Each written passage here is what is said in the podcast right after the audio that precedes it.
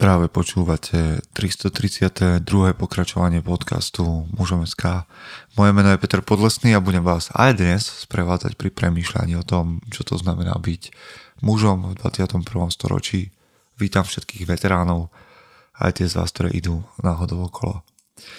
Rozhovor, ktorý budete počuť, sme nahrali už dávnejšie a vďaka ZAPO, zábava v podcastoch za spoluprácu a za štúdium, za štúdio a vás všetkých, ktorí nás podporujete, pozývam na Toldo. Tam sú všetky naše epizódy, ktoré sme nahrali. Odtiaľ sa zatiaľ nestracajú. A vy, ktorí ste s nami a chcete byť súčasťou konferencie, tak konferencia mužom bude 7.10. v Bratislave. Kúpte si lístok, bude to skvelé. A vy, ktorí chcete ešte viac, polovica plavby už je obsadená a ideme od 30. septembra do 4. oktobra. Pozrite sa na odismuzom.sk lomeno od YSSEA a zažijete premenu. Ideme do zvučky. Chce to znát svoji cenu a jít houževnatě za svým. Ale musíš umět snášet rány. A ne si stěžovat, že nejsi tam, kde jsi chtěl a ukazovat na toho nebo na toho, že to zaviděli pôjdeš do boja som. Ak dokážeš sniť, nedať však sním vlád. Práci, taše činy v životě se odrazí ve věčnosti. Kde je vôľa, tam je cesta. Istý druh krásy. Zaslužte si své štíty! Vítajte po zvučke. Vlastne je taká tendencia, že ja som sa stále a vy, ktorí nás počúvate celé tie roky, tak viete, že som sa stále snažil sem volať mužov, ktorí majú odžitý nejaký príbeh a tak nejak podvedome som sa vyhýbal, že veľmi mladým mužom. A teraz sa trend začal meniť a možno sa mení aj trend vo svete, no veď však dnes na to prídeme snad spoločne, takže vy už z názvu viete, že dnes je hosťom Denis Kováč. Serus Denis. Čau Peťo, ale teda neviem, že či veľmi mladý muž, to veľmi už by som možno vyškrkol. Hej, už sa cítiš, že si niekde ďalej? Ale nie, vieš čo... Uh, no, máš 28. 29 už mám. 29, 29 okay. no. Že strašne majú akože moji rovesníci uh, nejaké halúze z toho, že 30 a neviem a, čo. A ty si sa tomu vyhol? Alebo máš to v hlave, že ide 30 Vieš čo, vôbec, akože ja si myslím, že, že tak ako človek pristupuje k svojmu telu a, a k, ja neviem, k nejakej životospráve, tak, tak aj starne to telo, tá mysel. Ja si akože teraz uh, nastavujem tú životosprávu na povedzme takú, že dlhovekosť, mm-hmm. tak ja vôbec nevnímam, že, že 30 je veľa. Hej? Pre mňa je akože 30 je nových 20. Dobre. Počkaj, začneme to trocha tak, ako to zvyknem s mojimi hostiami. A veľmi jednoducho si ľudia vygooglia, že Denis Kováč a asi prvá vec, ktorá im vybehne, predpokladám, že teraz im vybehne, že 30 pod 30 vo Forbes, ale vždy ťa to spojí s tým, že si zakladateľ a vlastne host podcastu Mozgová atletika. To je na prvú. Tak ťa asi predstavujú, kdekoľvek sa objavíš. Asi, hej. A keby no. si ty mal povedať, kto je Denis Kováč, tak povieš čo? Denis Kováč uh, je uh, primitív. Ale nie. Uh, vieš čo? Je to teraz vlastne v takých štyroch úrovniach.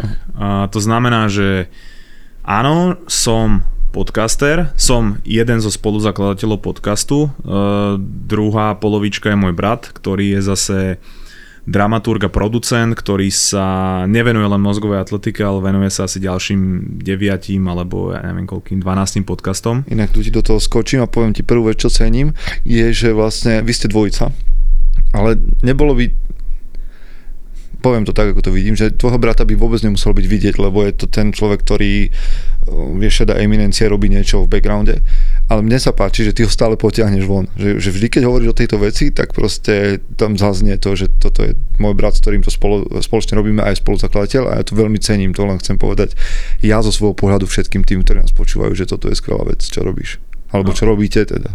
Áno, lebo je to jeden z najdôležitejších ľudí v mojom živote a bez neho by ten podcast nevznikol, lebo tak ako ten podcast aj začínal, že ja som sa nadchol pre tú myšlienku a povedal som tú myšlienku jemu ako prvému, tak len vďaka nemu sa to dotiahlo do konca, lebo moja hlava zas, zase začala, vieš, také, že a je to dobrý nápad a nebude to trápne a tak ďalej a on povedal, nie, proste už uh, sme teraz akože o tom sa dlho bavili a proste poďme to už dať von.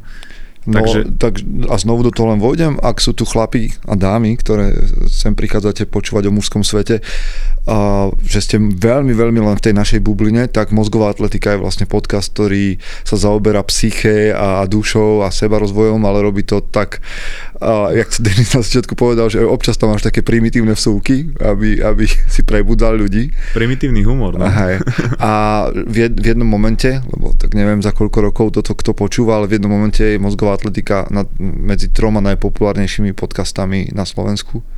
Možno už dnes na prvom mieste, záleží, kedy to počúvate. No, vlastne za, za rok 2022, ale to je čo sa týka trendov, to mm-hmm. znamená čo sa týka obľúbenosti, čo sa týka rebríčkov a to je ten primitívny humor, vieš.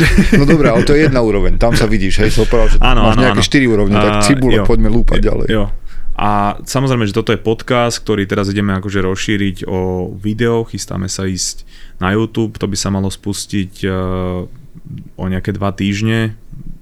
Nebudem teraz hovoriť, že koľko, neviem kedy to vyjde, ale v priebehu augusta mm. by to malo vzniknúť.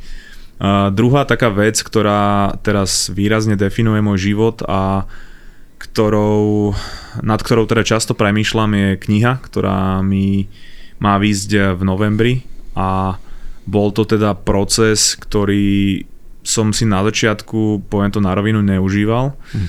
Hej, bol, bolo to vlastne tak, že chalani ma oslovili z vydavateľstva a ja som síce vždy túžil vydať knihu, ale uh, netušil som, že ju budem písať, no vtedy som mal koľko, 27 alebo 28 rokov.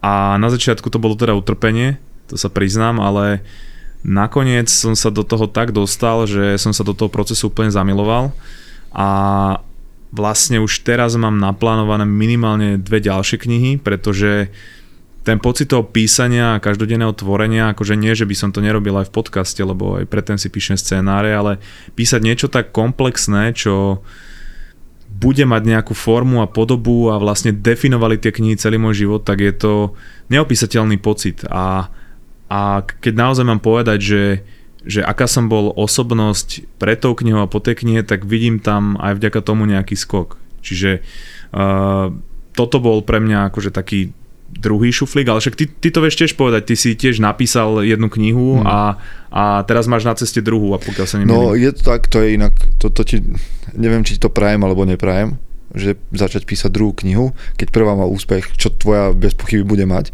Veľa, no, ľudí, na čaká, veľa ľudí na ňu čaká, však povedzme si, a inak na toto budem mieriť pár otázok ešte, ale a keď, keď zrazu máš nad, nad sebou akože nejaký damoklov meč pomyselný, že OK, tak prvá kniha mala úspech a druhá tiež musí mať, vieš. A chceš to niekde prekopnúť ešte viac a sú očakávania ľudí, to je inak veľká brzda. To o tom niekedy porozprávame. To sú dve úrovne. Si ale, ale povedz mi, no? že či ti to skôr zväzuje ruky, alebo to na teba vytvára väčší tlak, že ťažšie sa ti to píše Ešte ako tá sú prvá? dni a dni, sú dni a dni. Sú dni, kedy si hovorím, že tak akože teraz to zandám, že proste tí ľudia mi dodávajú takú, že, že čakajú na to, sú za to radí, hej, dávajú mi energiu a iné dni sú také, že si poviem, že ty kokos, že proste mus, čo napíšem, čo ešte nebolo napísané, alebo čo si nemôžeš nájsť kdekoľvek, o čom ešte nikto nehovoril, alebo ako to napíšeš tak, aby aj keď o tom niekto hovoril, aby v tom bol, bola nejaká pridaná hodnota. X veci, to je, to, to je, a pre mňa je druhá kniha zase Nový vesmír. Som zvedavý, kedy vyjde. Táto sa rodí ťažšie. Porozprávame pri tvojej druhej knihe. Toto je druhá vrstva kniha. Tretia? A tretia je vlastne firma, ktorú Aha. som sa do ktorej som v podstate vstúpil a teraz som jej súčasťou. Je to firma Notropy, uh-huh. čo je vlastne ako keby taká tabletka alebo doplnok výživy, ktorý je, slúži na také lepšie sústredenie, energiu, motiváciu a O tomto sme veľa ešte, vlastne ja som to o tom v mužom vôbec nehovoril a nootropika sú taká akože trendujúca téma.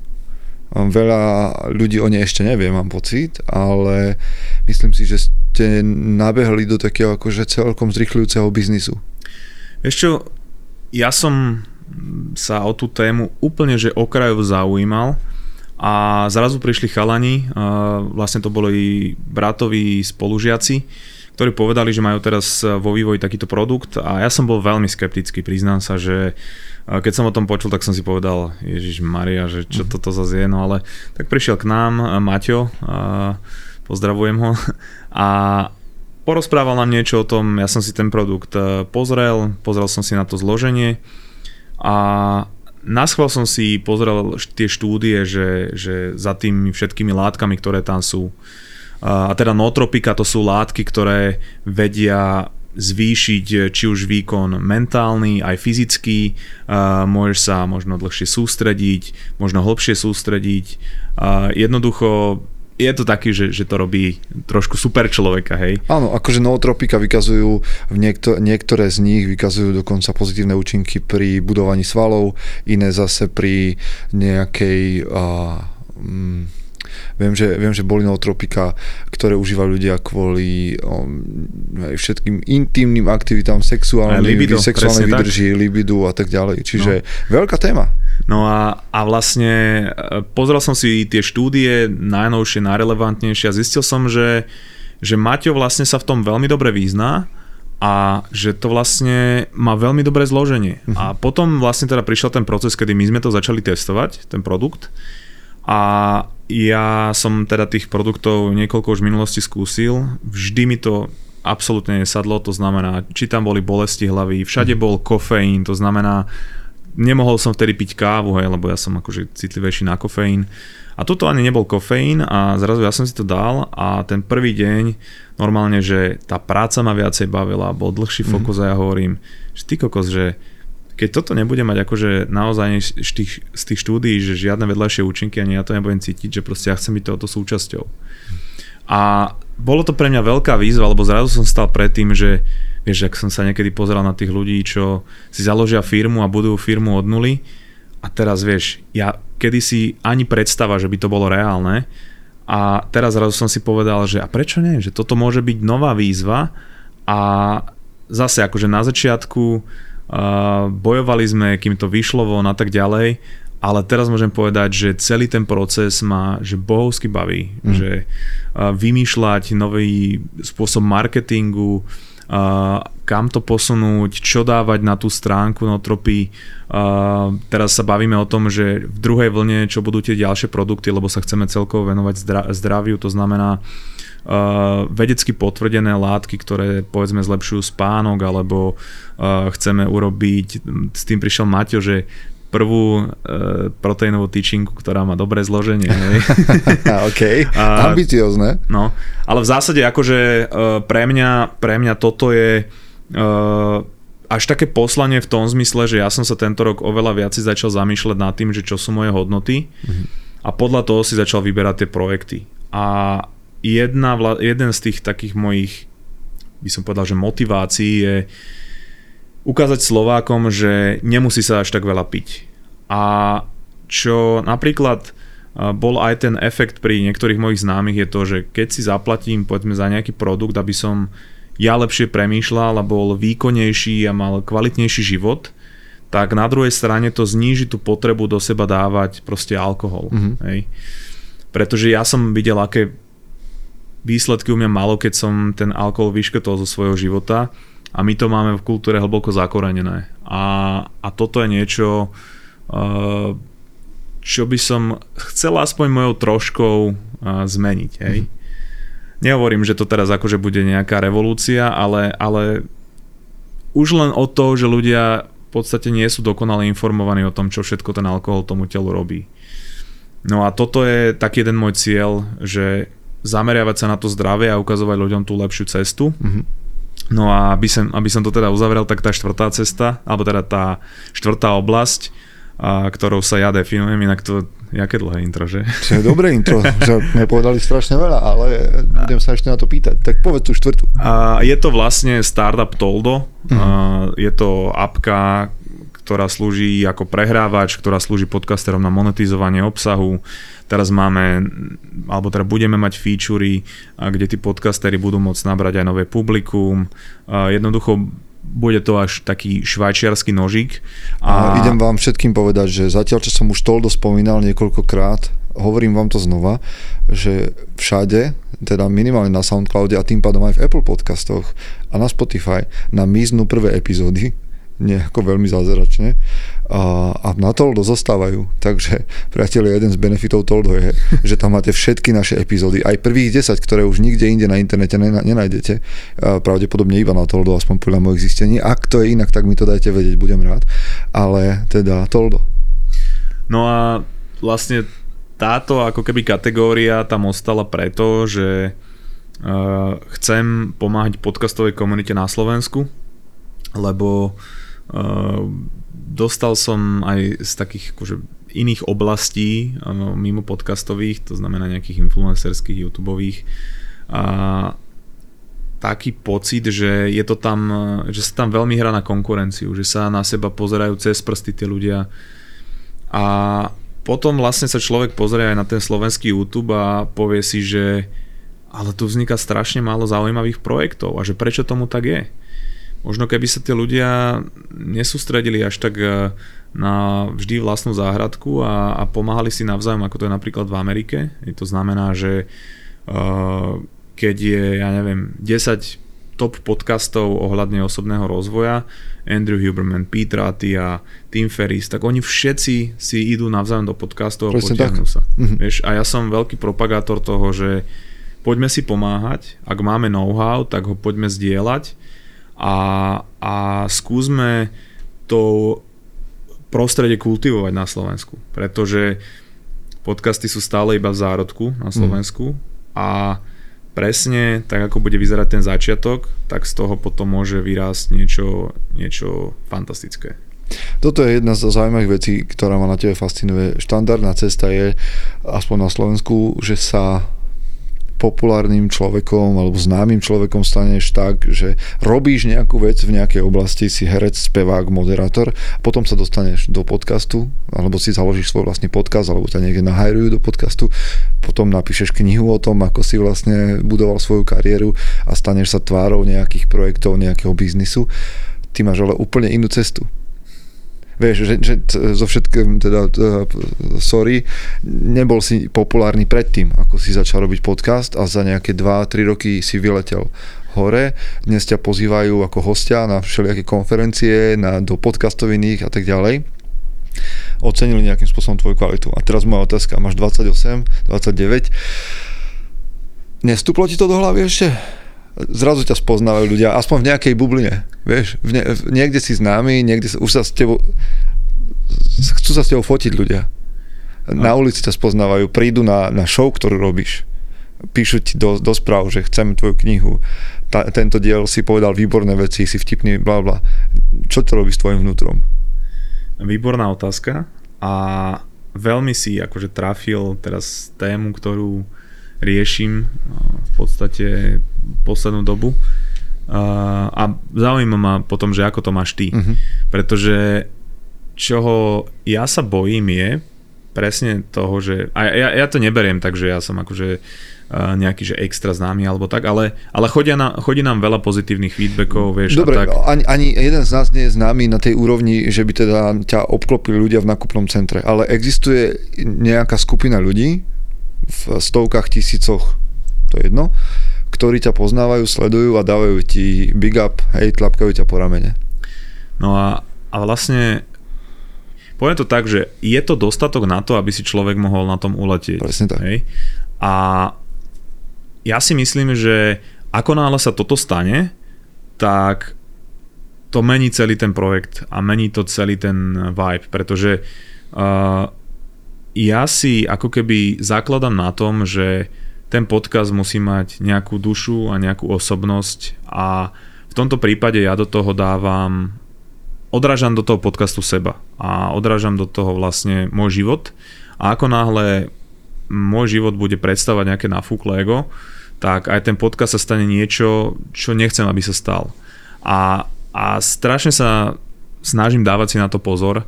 Pýtam sa neustále svojho brata, akože on sa na to smeje, hej, ale on je aj zároveň jeden, jedným z dôvodov, prečo si myslím, že sa mi to až tak ľahko nestane, pretože vždy, keď sa vrátim domov, alebo vždy, keď sme spolu, tak začne neskutočná séria disov na moju osobu, ale to už, vieš, to je také bratské. Ale celkovo, že uh, aj keď mi možno prídu do života iní ľudia z iného prostredia, tak vždy, keď sa vrátim domov za tou svojou rodinou a za tými svojimi blízkymi kamošmi, tak vždy pokračujeme tam, kde sme prestali. Mm.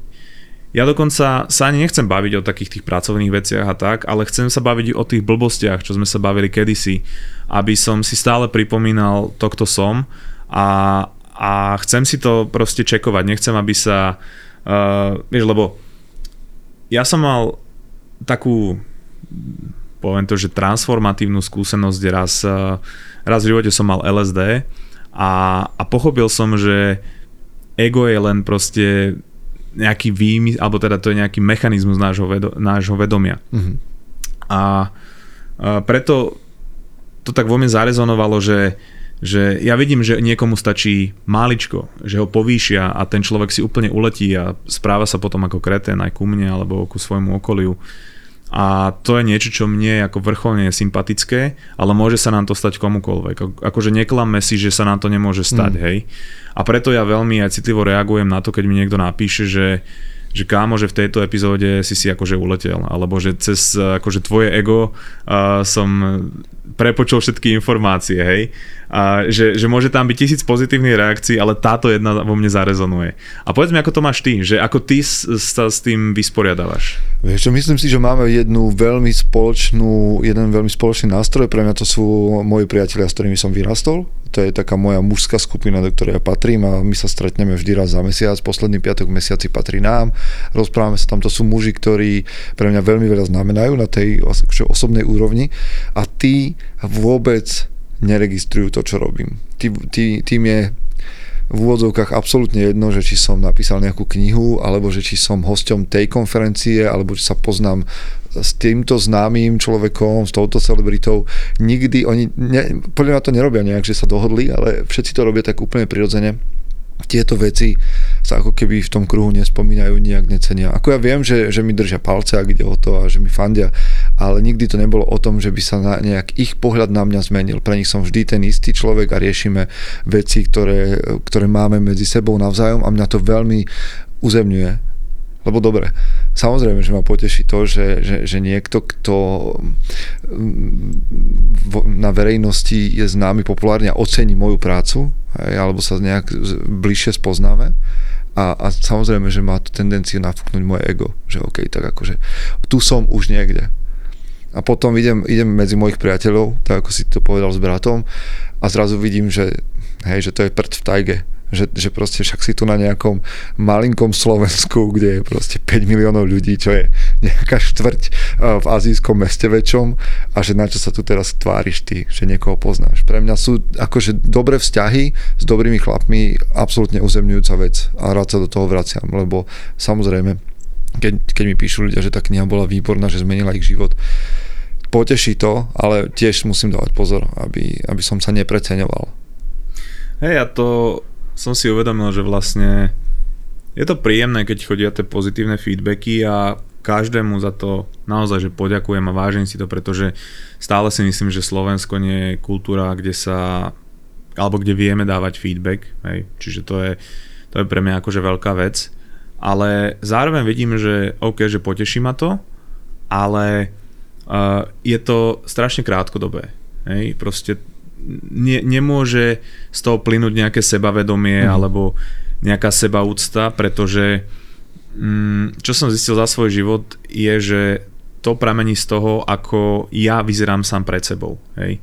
Čiže keby ja som si uletel, tak ako na jednej strane môžem pôsobiť ako ja neviem, nejaký super sebavedomý mačo na okolie, ale sám pred sebou bude mať proste nízku sebaúctu a sebahodnotu, pretože viem, že som sa odklonil od toho, kam som chcel ísť. Hej.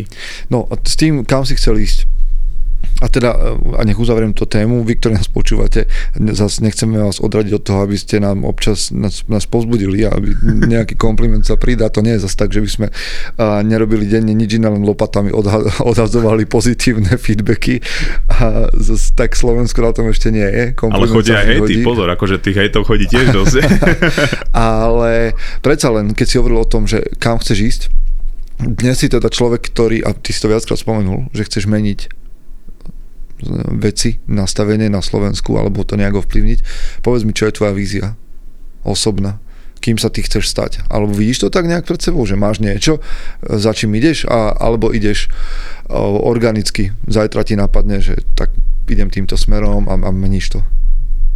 Ešte zistil som, že mi úplne asi nefunguje dobre uh, mať taký, že, že cieľ, za ktorým tvrdo mm-hmm. idem, ale mám to skôr tak veľmi spontánne, že tu proste bol som na podcastovej konferencii v Londýne a, a viackrát som tam počul, že, že teda budúcnosť podcastov je aj to, že proste mať nejaké video alebo pôsobiť trošku na YouTube a už som to mal dlhšie v hlave, tak som si povedal, že prečo nie, že je to dobrý nápad, že poďme do toho, ale zároveň to nebol akože nejaký môj že dlhodobý cieľ. Hej. Um, a preto ja keď e, som videl, že, že aký dopad malo najprv zníženie a potom absolútne vyškrtnutie alkoholu z môjho života, tak som si povedal, že, že OK, tu som na Slovensku, kde e, ak sa niekto rozhodne toto urobiť, tak má veľmi ťažkú cestu, hej. To znamená, že ja keď som prišiel z Kanady, alebo ja som žil rok, rok v Kanade, kde sa až tak nepije, tak ja som nepije zažil... sa tam, lebo je to drahšie, či nepije sa, pretože to nie je kultúrne podmienené? Um, aj, aj. Uh, nie je tam alkohol tak prístupný, to znamená, že máš tam, ne, nejdeš že do Teska a máš tam regále s chlastom, tam v obyčajnom obchode chlast nie je. Je špecializovaný obchod, kde to je regulované, musíš sa vždy preukázať, aj keď, aj keď vyzeráš na 50, ro- ja neviem na koľko, 60 rokov, tak vždy tam musíš ukázať Už, občiansky. už to je si to, že mám ísť do špecializovaného obchodu, lebo ma tam ľudia vidia vchádzať. No. Že idem si jednoznačne pre alkohol. No presne tak. a, a proste nefunguje tam to také, že idem sa opiť do nemoty každý víkend, hej. Čiže už keď tam toto robíš, tak to hraničí troš, trošku s takým alkoholizmom. No a vieš, ako ja celú dobu mi chýbalo Slovensko, naša kultúra a moji, môj blízky, ale za ten rok aj na veľa vecí zabudneš a preto ja keď som sa vrátil, tak som dostal neskutočnú facku, hej. Že sme sedeli s kamošmi a oni normálne, že každých 5 minút nalievali a ja som si dal proste, že dva pol decáky a ja som mal dosť, ja som bol proste hotový. Mm. Hej. No a vieš, keď si uvedomíš, že to je jedno, čo robíš, ale vždy si súčasťou nejakej kultúry a tvoríš aj nejakú kultúru, a, tak musí vzniknúť aj nejaký hlas, ktorý ako keby vystúpi z toho udržiavania sa v tej zažitej rovine toho, povedzme, že ja neviem, normalizovania alkoholu. A ja nehovorím, že by sme všetci mali byť abstinenti a že by sme nemali piť, ale prestaňme to tak normalizovať. Mm. Hej. My sa tu tvárime, ako keby to bol nejaký liek na trávenie, na to, že keď prvýkrát sa ožerie nejaký mladý chalan, tak to je ako skúška mužnosti, hej, že sa ako prvýkrát povracia, alebo je to súčasťou proste e, náboženskej e, ceremónie, hej, mm. je alkohol. E, spájame to s všetkými sviatkami, spájame to s Vianocami. Zábava, uvoľnenie, oslava, smútok, všetko je vlastne alkohol. Presne tak. A myslím si, že by to až tak extrémne nemuselo byť, lebo v mnohých prípadoch to otupieva spoločnosť, pretože alkohol okrem iného aj zvyšuje impulzívnosť a znižuje a, a zvyšuje a, taký dlhodobý stres, a, znižuje schopnosť uvoľňovať serotonín, to znamená to, ako sa cítime. A vieš, keď sú ľudia napätí, keď ľudia sa necítia dobre, uh, tak zase siahnu po tom alkohole, ale nie sú proaktívni, nechcú tvoriť, to znamená, nie sú draví. A ja si myslím, že Slovensko by potrebovalo väčšiu dravosť a, a viacej ľudí, ktorí sa cítia dobre. Inak baví ma na tomto rozhovore, že, že ja musím premýšľať, a neviem ťa zadefinovať, vieš, že, že tu si, že, že čo by som o tebe mal povedať, že si podnikateľ, alebo že si podcaster, alebo baví ma ten tvoj mindset takého tvorcu a myslím si, že to je nová kategória ľudí, ktorých tu akože je treba. Že ľudí, ktorí tvoria čokoľvek, akože v zmysle hodnotového, že tvoria spoločnosť alebo nejakú atmosféru spoločnosti a myslím si, že aj touto témou povedzme, ne, nechcem povedať, že abstinencie, ale možno bližšie, bližšie, alebo byť bližšie k abstinencii ako k alkoholizmu, čo by vôbec neznie fajn, teda neznie zle, a že to znie fajn, mi príde, že, že toto by mohol byť nový status, akože kde by sa ľudia videli, že OK, že ja som tvorca a tvorím tu nejakým spôsobom atmosféru v tejto spoločnosti. Uh, ono, vieš, ja mám aj, aj taký problém trošku No, ja som taký chaotický človek. Akože nie chaotický v tom zmysle, že vytváram chaos, ale že nemám úplne všetky veci nalinajkované, práve preto, že e, je to také proste mm, široké myslenie, kreativita a tak ďalej, hej, čiže uh, ja nemám ani každý deň úplne nalinajkovaný, mám nejakú štruktúru, viem, že čo budem robiť, ale nechávam si tam proste nejaký priestor aj na presne takúto tvorbu a tak pretože za mňa tá kreativita vychádza aj z toho, že jednou nohou si pevne niekde, to znamená, že máš nejaké svoje hodnoty a, a vieš asi kam smeruješ ale že druhou nohou proste si na voľno, to znamená... Druhou skúmaš ten ľad, hej, že áno. kde sa dá šlapnúť ešte. Áno, áno, presne no tak. No veď už len za tú malú chvíľu sme tu spomenuli mozgovú atletiku, spomenuli sme nootropy, spomenuli sme toldo, na čo vás všetko vlastne odporúčame a bežte si to pozrieť. Nootropy už má svoj web, alebo ešte je to len pred áno, vami? je to nootropy.sk. OK, hej. super. Čiže všade tam bežte. A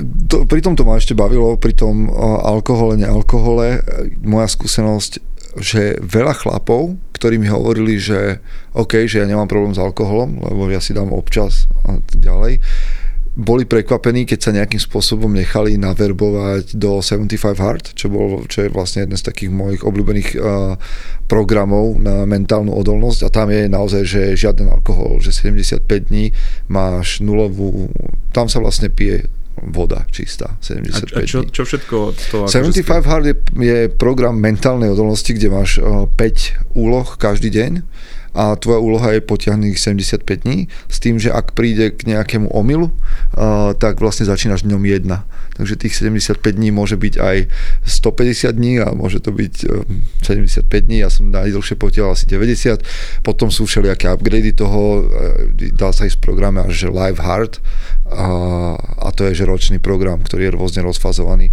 Skvelá vec. A čo, počkaj, čo bolo tvojich 5, to by ma zaujímalo. To je pre všetkých rovnaké, ono je to vlastne celo, celosvetový program ktorý, s ktorým prišiel Andy Frizella, jeden americký biznismen, podcaster takisto.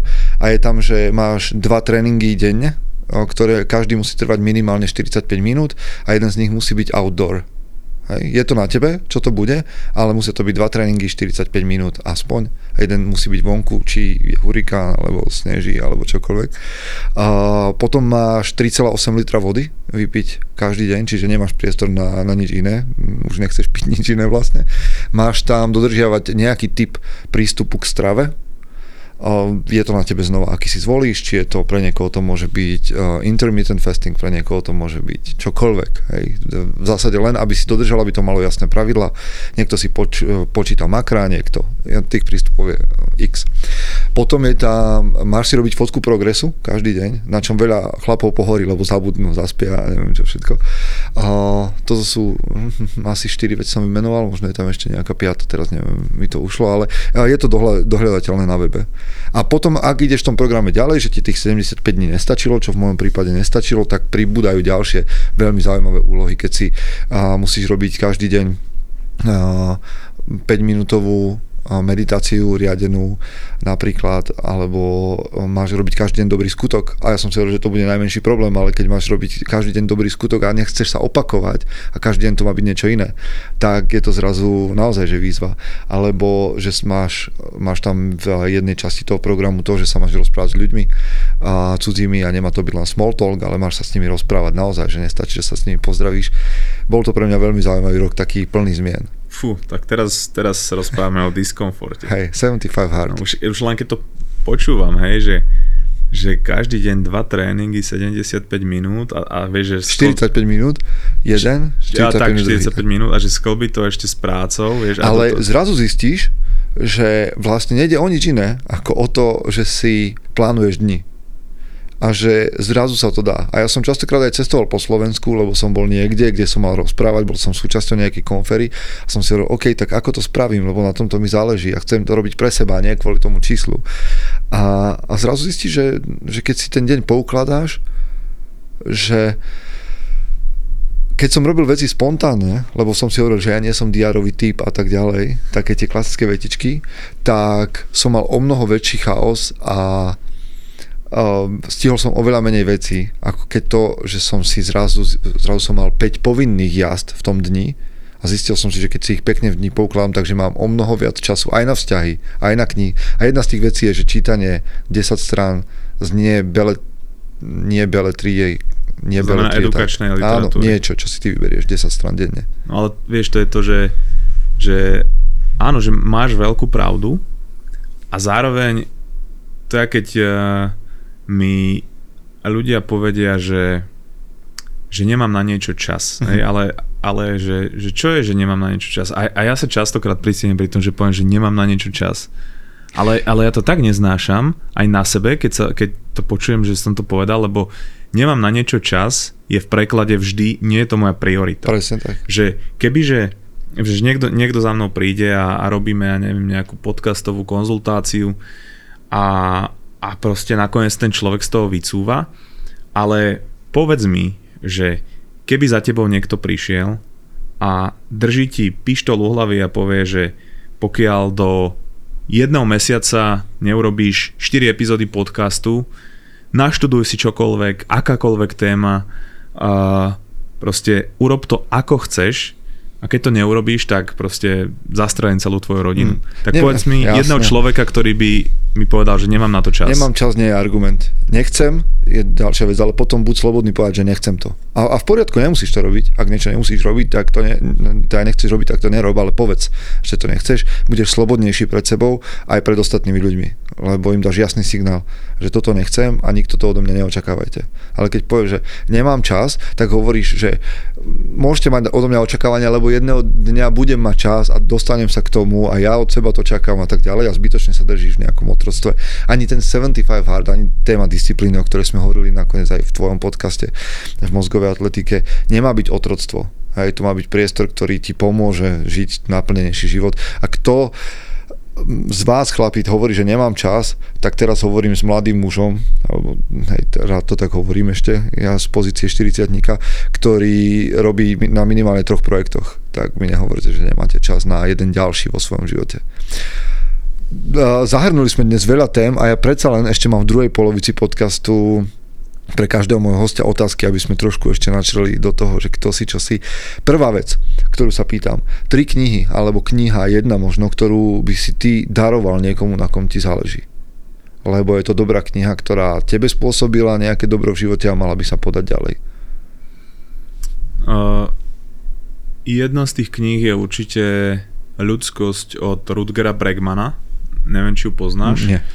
Je to kniha, my máme taký knižný klub s chalanmi, uh-huh. uh, s mojim bratom a ešte s dvomi takými blízkymi kamošmi a vždy akože na jeden mesiac si dáme knihu a dáme si kol, kde ju rozoberieme a hodnotíme a toto bola jedna z kníh, ktorú sme trošku zdisovali, ale vtedy tam boli sami aj nejaké ľudia a vyjadrovali sa tam a prišiel tam nejaký proste študent psychológie a hovorí, že, že, že táto kniha je fenomén, lebo že toto je prvá kniha, ktorá vlastne poukazuje na dobro, vnútorné dobro, akože prirodzené, ľudské, akože ľudského druhu.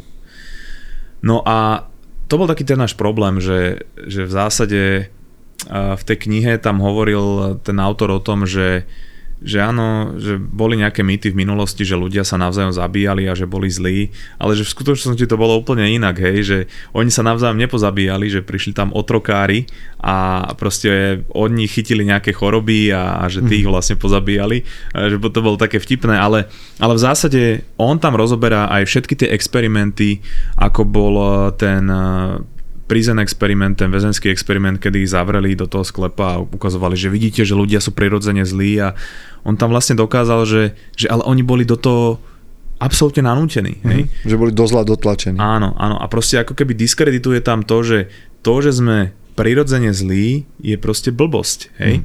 A z toho vlastne vychádza to, že ja keď som presvedčený o tom, že ľudia sú vnútorne zlí, tak ja podvedome tak k ním aj pristupujem, hej? Ako budem pristupovať cudzincovi, keď si myslím, že ľudia sú prirodzene zlí, že ja mám nejakú svoju bublinu, samozrejme, že to je nejaká výnimka asi, ale, ale všetci máme vnútorne niečo zlé, čo kryjeme. Ale práve, že to je naopak, že ak je niekto zlý, tak to je výsledkom neprirodzených okolností, ktoré nastali v jeho živote a kebyže všetci zmeníme toto zmýšľanie, tak Možno, že by sme aj k medziludským vzťahom pristupovali inak, pretože ja strašne často počúvam zo svojho okolia, že v akom my žijeme skazenom svete a akí sú ľudia skazení. Ja si hovorím, že, že kto vie, či si do toho ľudia nehovoria už 5000 rokov. A ja si myslím, že áno. Hmm. Vyšla taká štúdia nedávno, že, že už pred 2000 rokmi si mysleli ľudia, že tá ďalšia generácia, ktorá prichádza po nich, že je koniec civilizácie. Hej? Pretože to je pre nich niečo tak iné, že oni si nevedia predstaviť, ako budú pokračovať. Čiže e, ľudskosť od Rudgera Bregmana. Tu je odkaz pre Matúša, ktorý nás počúva. Ja viem, že každú knihu, každého hostia vypíše a potom ju posiela do takého zoznamu a dávame ju chlapom, takže Matúš, vďaka za to, že to robíš. A potom kniha, ktorá... Je to akože za mňa trošku také kontroverzné, ale, ale je to Jordan Peterson, ktorého asi poznáš, ktorý má veľmi dobré myšlienky vo svojich knihách, či už to je 12 pravidel pre život, alebo dvojka tej knihy, ktorá sa volá že Beyond Order. Ani neviem, ako... Za hranicou poriadku, myslím, že Áno, za hranicou poriadku. Kde niektoré tie kapitoly prinútia človeka premýšľať tak, ako ho neprinúti nič iné. Ale je to aj náročnejšie čítanie a, a niektoré kapitoly sú proste myšlenky, s ktorými nesúhlasím. Jordan sa bohužiaľ vydal na cestu, kde stráca trošku môj rešpekt. Ja veľmi cením tú prácu, ktorú ako robil, alebo stále asi robí aj pre ľudí, pre chlapov, Uh, pretože on, toto je jedna z jeho tém, hej, a sa prihovára aj mladým mužom, čo si myslím, že také, také hlasy chýbajú dnes vo svete. A, ale zbytočne ide do tém, kde, ktoré sú mimo jeho pôsobenia a, a jednoducho neviem sa stotožniť s tou jeho novou cestou, ale tie knihy, uh, tak ako so všetkým, hej, uh, prečítať si to 100% áno, obidve knihy, ale premýšľa nad tým vlastnou hlavou, pretože keď ja budem brať e, od každého autora všetko, čo hovorí, tak vlastne len je to to isté, ako keby uh, prídem, ja neviem, do Nemecka a, a zamilujem sa do Hitlera, čiže žerem celú tú jeho ideológiu. Treba sa nad všetkým zamýšľať kriticky, hej. Proste niečo do môjho života pasuje, niečo do môjho života nepasuje a, a takto je aj, aj s knihami, aj s každým mysliteľom. No a tretiu knihu dám Uh, vlastne niečo, čo je mne, môjmu srdcu veľmi blízke a čo vždy bolo. Vlastne na, cez tento žáner som sa dostal ku knihám a je to fantasy. Mm-hmm. A cez Tolkiena uh, konkrétne. Ale čo som zistil je, že ak sú spisovatelia, ktorí uh, sú veľmi inteligentní, tak uh, oni zabudujú do toho diela naozaj veľa edukačných vecí. A uh, tým, že si to človek spojí s príbehom, si to ešte viacej zapamätá a pre mňa bolo taká kniha uh, od Patrika Rodfusa uh, The Name of the Wind, Meno vetra. Mm-hmm. Uh, má zatiaľ dva diely, uh, má výsť tretí, už dlho vychádza, ale toto bolo pre mňa jeden z najkrajších uh, čitateľských zážitkov. A to je fantasy. Áno, to je fantasy. Okay. Nepočul som o tom, rád sa k tomu dostanem.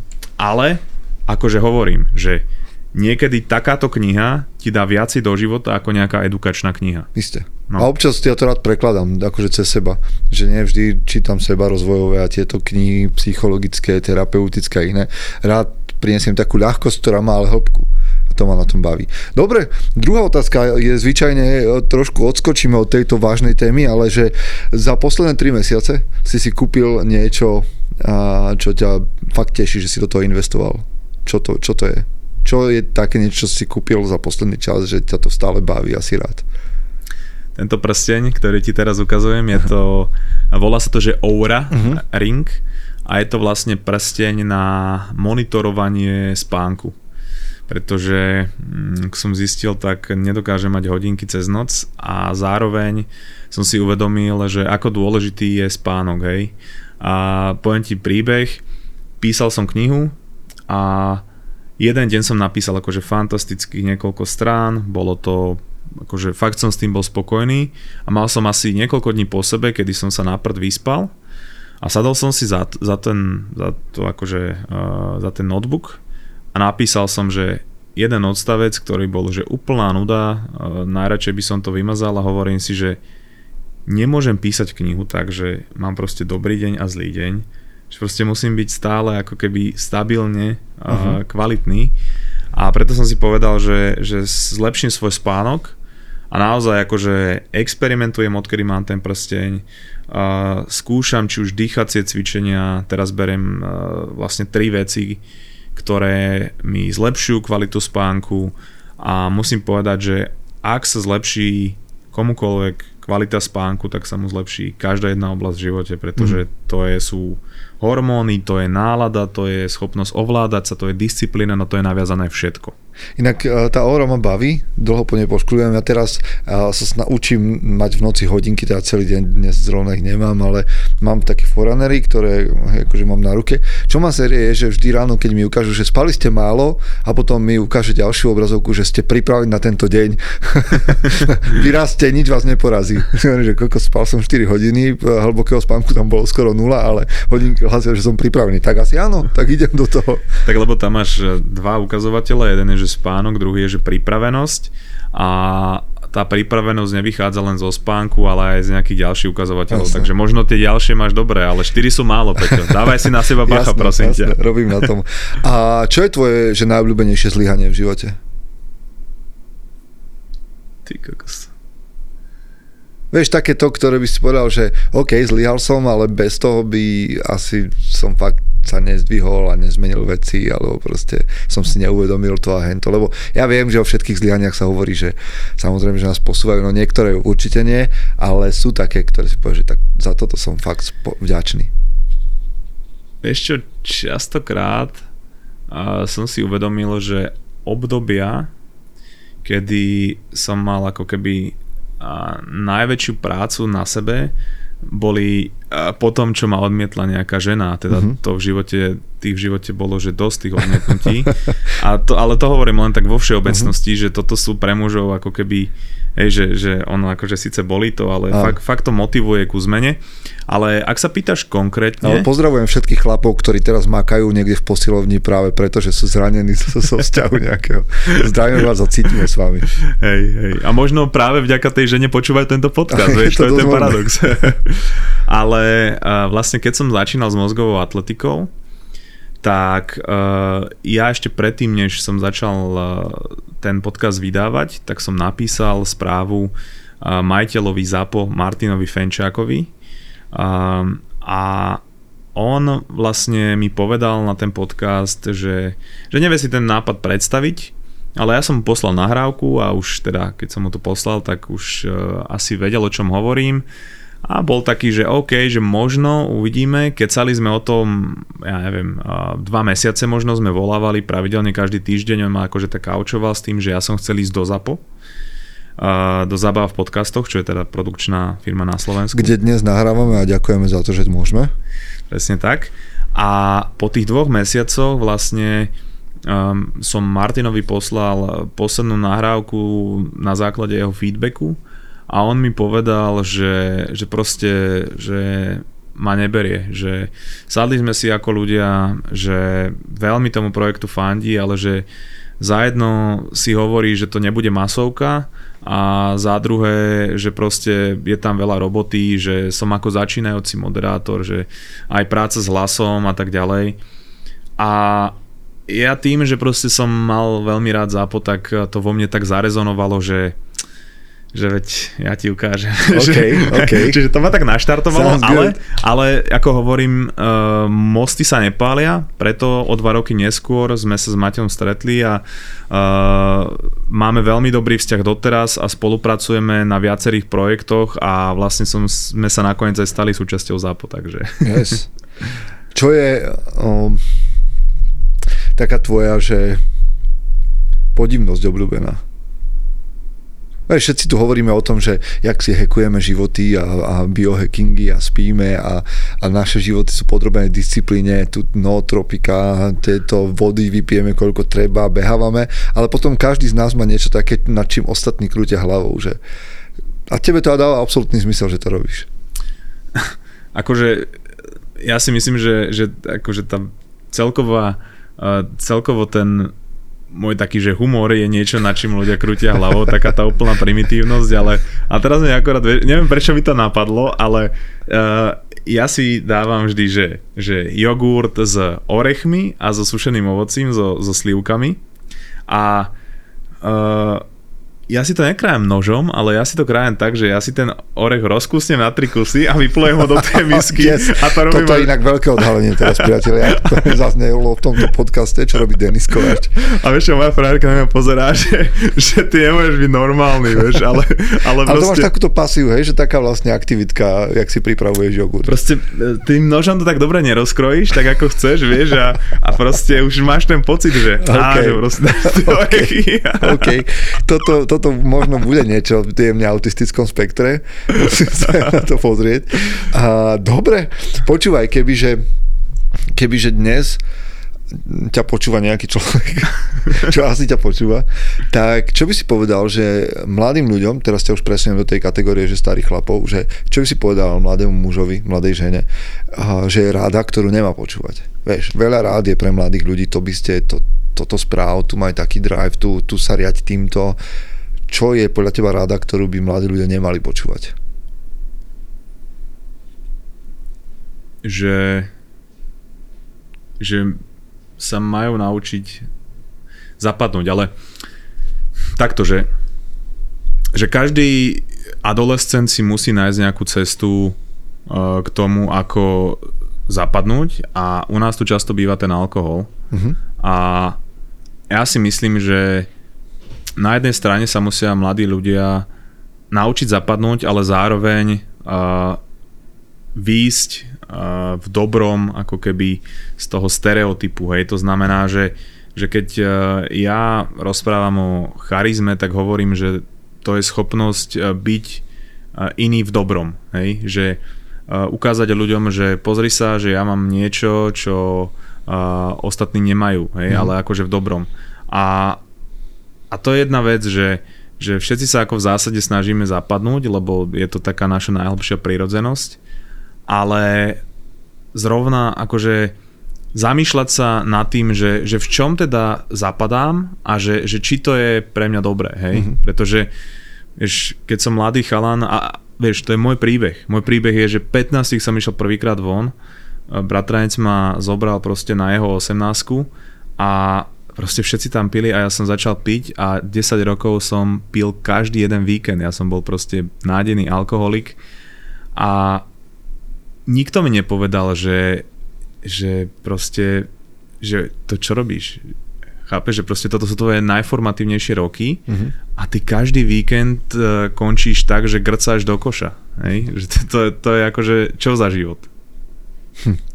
Mne sa páči, teraz mi to len vybehlo z toho, keď si hovoril, že ja sa hovorím ľuďom, že nepotrebuješ byť extravagantný, len mi skús povedať, že čo je tvoja pridaná hodnota. Vieš, že, že teraz nejdem o, o to, aby každý vytrčal z radu nejakým akože úplne, že, že musíš a húčať a, a žiariť a proste akože presvedčiť o tom, že práve ty si ten najdivnejší, ktorého by si mali všetci všímať. Na dru- a, a, a, a že to nepotrebujeme. Ja potrebujem vidieť čo je pridaná hodnota tých ľudí. A môžeš byť úplne štandardný človek, ale nájdi v sebe jednu vec, ktorú tomu životu dáš. Že, že, že si akože prihodil na tú váhu niečo. Že čo urobíš, aká stopa tu za tebou ostane. Ja to trošku spájam aj s tou integritou, pretože veľmi si cením a, a cenia si to aj ľudia, aj keď my v mozgu to máme, myslíme si, že to je naopak. My si myslíme, že keď vždy budeme s každým súhlasiť, že vtedy nás budú mať ľudia radi. Ale keď ja dokážem byť pri stole ten jeden, ktorý má iný názor ako ostatní a dokážem si za ním stáť a dokážem si ho obhájiť. A teraz sa nebavím o politike a nebavím sa o proste takých tých veciach, na ktorých sa ľudia hádajú, nevedia sa baviť. Ale to, že mám proste nejaké svoje presvedčenie a držím sa ho, je strašne príťažlivé pre kohokoľvek, hej. A byť schopný to urobiť je ale neskutočne ťažké. A, a ja som, aj som bol people pleaser, preto uh, sa snažím dávať uh, integritu na jednu z mojich ako keby uh, najvyšších poličiek teraz, že ja mám svoje presvedčenia, ale niekedy je ťažké to v určitej spoločnosti dať najavo, hej. Vieš hovoriť nie projektom, ľuďom? Učím sa to. Minulý rok, minulý rok som sa dostal do stavu, kedy som naozaj akože mal na konci roka pocit, že toho bolo strašne veľa, lebo ja som povedal áno všetkému. Ja som mal taký pocit, že, že keď poviem jednému projektu nie, že sa zavrú všetky ostatné dvere a preto som ti aj povedal, že uh, tento rok bol skôr o tom, že som chcel robiť tie projekty, ktoré hovorili k mojim hodnotám. A um, je to pre mňa ťažké. Hej? Je pre mňa ťažké nevyhovieť niekomu, pretože vždy mám pocit, že toho človeka sklamávam, ale hovorím si, že a teda už som si to zažil, že keď budem hovoriť stále áno ostatným a nie sebe, tak e, ten mentálny stav, do ktorého sa človek dostane, to nie je vôbec sranda. Mm. Zažil si niečo také ty? Vieš čo, ja už teraz posledných možno 10 rokov po 30 ja som si naozaj, že pre mňa 30 bola taký 30 bol taký čas, kedy som si povedal, že OK, idem niečo stavať a budovať a to znamená, že nebudem môcť stavať 10 budov, lebo budú všetky rovnako nízke. Že chcem pracovať možno na jednej, dvoch, ktoré potiahnem do výšky. Čiže za posledných 10 rokov už, už fokusujem svoj svet možno, že trošku úzko a niektorým ľuďom to môže pripadať, aj mne to niekedy pripadalo, že aha, tak ty si takto obmedzený, lebo sa nevieš ku všetkému vyjadriť a nie do všetkého dávaš a, hej, tie žetóny a, okolo seba. Čiže, a to, ale to mne veľmi pomohlo že ja som naozaj do 30 rokov robil, že divadlo, hudbu, šport, knihy, s ľuďmi som pracoval, hento tamto. A všetky tie všetko to bolo, že priemerné až podpriemerné. A dnes, alebo teda posledných 10 rokov sa snažím robiť dve veci a trochu ich ťať vyššie. Nehovorím, že to je nejaký brutálny nadpriemer, ale pomohlo mi si povedať, že nemusím robiť 5 vecí a že mi veci neujdu. Jednoducho, nie na všetko potrebujem názor, nie ku všetkému musím niečo povedať, nie vo všetko musím byť a mne to veľmi pomáha v takom vnútornom pokoji aj v tom, čo sa snažím nejakým spôsobom vybudovať. Ale keď si mal toho veľa, a to je jedna z otázok, ktorú ja dávam nakoniec, čo robíš vtedy, keď toho je že veľa, že sa cítiš taký, že OK, overwhelmed, že bolo toho fakt dosť posledné týždne, mesiace, čo máš vtedy za nástroj, aby si to zhodil zo seba? Počúval som jeden eh, rozhovor, ktorý sa ma veľmi ako emocionálne dotkol, pretože som toho človeka obdivoval značnú časť môjho života. Bol to rozhovor so Zdenom Chárom, ktorý po konci svojej kariéry mal rozhovor v podcaste Borisovi a Borisa Brambor. Mm-hmm. A on povedal vec, ktorou som sa absolútne stotožnil. Hej, proste on tam rozprával o tom, ako uh, išiel zo školy, bežal do nejakého iného mesta vlakom na tréning, z tréningu utekal na vlak, aby o polnoci bol doma, že doma vlastne iba spadol do postele a, a proste hovoril si, že že dobre, že Zdeno, že dneska to ešte nevzdaj, že skús ešte jeden ďalší deň a že zajtra potom uvidíš, ale že ešte dneska skús. A toto je niečo, čo som zažil v Kanade, takto, že, že som mal pocit, že asi pôjdem domov v niektorých častiach a povedal som si, že dobre, že ešte skúsim tento jeden deň. A mal som teraz akože naozaj, aj keď som písal tú knihu a a snažil sa ťahať aj tie ďalšie projekty, čo bola mimochodom veľká chyba, že som si nedal na tú knihu len knihu, tak som si hovoril presne to, že, že Denis, že ešte jeden deň a že, že uvidíš, lebo uh, za mňa je veľmi, veľmi uh, ťažké uh, žiť v presvedčení, že raz bude mať toho menej, alebo, mm. alebo raz to bude v pohode. Jednoducho, pokiaľ pokiaľ je človek realista, tak vie, že život stále niečo prinesie. A je to iba o tom, že ako ja sa viem v tom zorientovať. A keď, e, povedzme, mám toľko to veľa projektov a proste zle som vyhodnotil môj čas, tak buď e, sa snažím to potiahnuť a ak mám pocit, že nevládzem, tak je proste úplne v pohode si priznať, že dobre, tak som pre, pre jak sa to povie, nadhodnotil svoje sily, musím z niečo odísť, hej. A proste mne pomáhajú strašne, že a teraz budem hovoriť klišoidné veci, ale, ale hej, že proste, Raz, keď to funguje, tak to funguje. Proste uh, meditácia, hej, alebo to, že si dám dýchacie cvičenia na relaxáciu, čo strašne veľa ľudí uh, si neuvedomuje, že je problém je, že sú extrémne prestimulovaní. Ja keď mám pocit, že niečo ne, e, prestávam zvládať, tak to je preto, že som strašne dlho za, ja neviem, za obrazovkou, že kúkam seriály, alebo som na Instagrame, na TikToku, preto teraz toto všetko mám vymazané, hej, aby som bol, aby som mal čistú hlavu. Pretože tam ma, tá hlava má tiež obmedzený ukladací priestor a keď to zahltím, ja neviem, tromi hodinami na sociálnej sieti, tak proste nedá sa tak efektívne pracovať. A dôležitá vec, do prírody. Proste to bolo miesto, kde sme sa vyvíjali 99,9% času.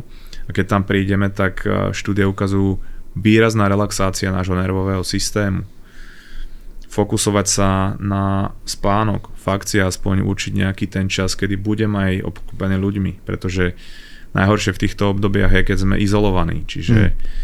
uh, toto sú také veci, ale vieš, akože povedz to človeku, ktorý to práve zažíva Aha. a to všetko, k čomu to spadne je, že proste skúsim jeden ďalší deň a uvidím. Hej, ale aj napriek týmto všetkým možno postupnostiam alebo všetkým nástrojom, ak prežívate niečo podobne, vyberte si jeden. Na začiatok si vyberte jeden nástroj a, a možno vám to pomôže sa nadýchnuť trochu slobodnejšie a potom si prejdete k tým ďalším. Ak chcete počuť o podobných veciach, podobných typoch, tak určite počúvajte mozgovú atletiku. To je podľa mňa dobrý typ. Ďakujem ti za také fantastické promo. A, a teda posledná vec, posledná otázka, ktorú sa ťa opýtam dnes je, keďže toto je podcast pre mužov, aj keď vieme, dámy, že ste stále tu, a je, akých ty okolo seba ceníš mužov? Aké majú, aké mali mať, alebo akí majú chlapi, ktorí ťa obklopujú možno aj v tom knižnom klube, aké majú kvality, prečo s nimi si? Jedna z tých a kvalít je práve tá integrita, o ktorej som ti hovoril. Mm-hmm.